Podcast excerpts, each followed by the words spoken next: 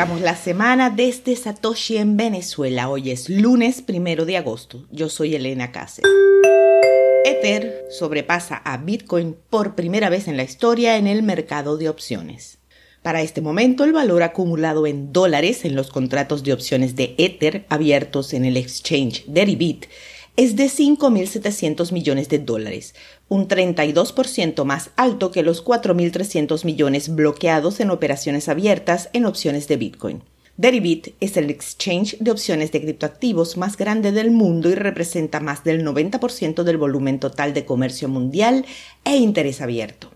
Ether continúa jugando un papel secundario frente a Bitcoin en términos de volumen diario de negociación en los mercados de futuros y opciones y el interés abierto en el mercado de futuros. Según los datos proporcionados por Skew, el interés abierto teórico en los futuros de Ether era de alrededor de 6 mil millones de dólares. Eso es la mitad de los 12 mil millones en futuros de Bitcoin.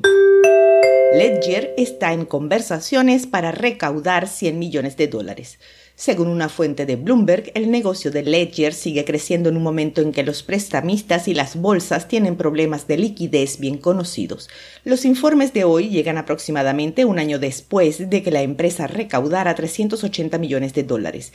En junio de 2021, la ronda de financiación de la serie C de Ledger dirigida por Tenti Holdings de Dan Tapiero, la impulsó a una valoración implícita total de 1.500 millones de dólares. Oficiales de investigaciones de Binance responden a las acusaciones sobre su manejo de la normativa Conoce a tu cliente y antilavado de dinero. Reuters publicó recientemente una serie de informes de investigación sobre Binance y su asociación con las actividades ilícitas. El servicio de noticias afirmó que Binance se ha convertido en un centro de actividad delictiva y que pasó por alto varias señales de alerta de lavado de dinero. El equipo de investigación de Binance ahora está dirigido por Tigran Gambayan y Matthew Price, exdirectores de la Unidad de Delitos Cibernéticos del Servicio de Impuestos Internos de Estados Unidos. Ambos declararon en una entrevista para Coindesk que el exchange no solo cumple las normas, sino que ha ayudado a capturar delincuentes que intentan lavar sus criptomonedas.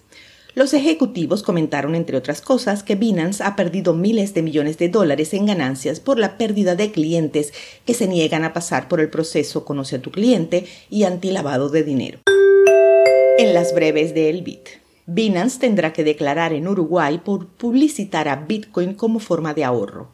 Según la publicación del Banco Central de Uruguay, Binance tendrá que formular sus propios descargos y responder por su defensa en el momento de su comparecencia. El máximo ente del sistema Fiat uruguayo recordó al público que solo están autorizadas para la captación las instituciones de intermediación financiera, las cuales son las únicas que pueden captar depósitos.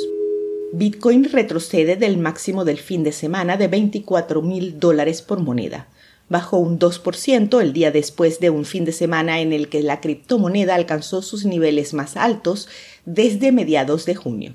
La moneda alcanzó los 24.593 dólares el domingo, según datos de Coindesk.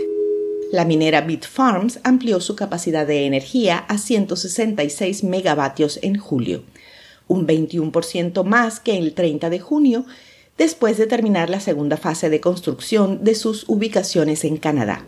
La tasa total de hash de la compañía también aumentó un 5.6% a 3.8 exahashes por segundo, según una actualización mensual publicada el lunes. La empresa espera llegar a 4 exahashes por segundo a fines de este mes. Al mediodía de hoy el precio de Bitcoin estaba en 23 mil dólares con una variación a la baja en 24 horas del 2%. El hash rate es 187 exahashes por segundo. Esto fue el Bit desde Satoshi en Venezuela.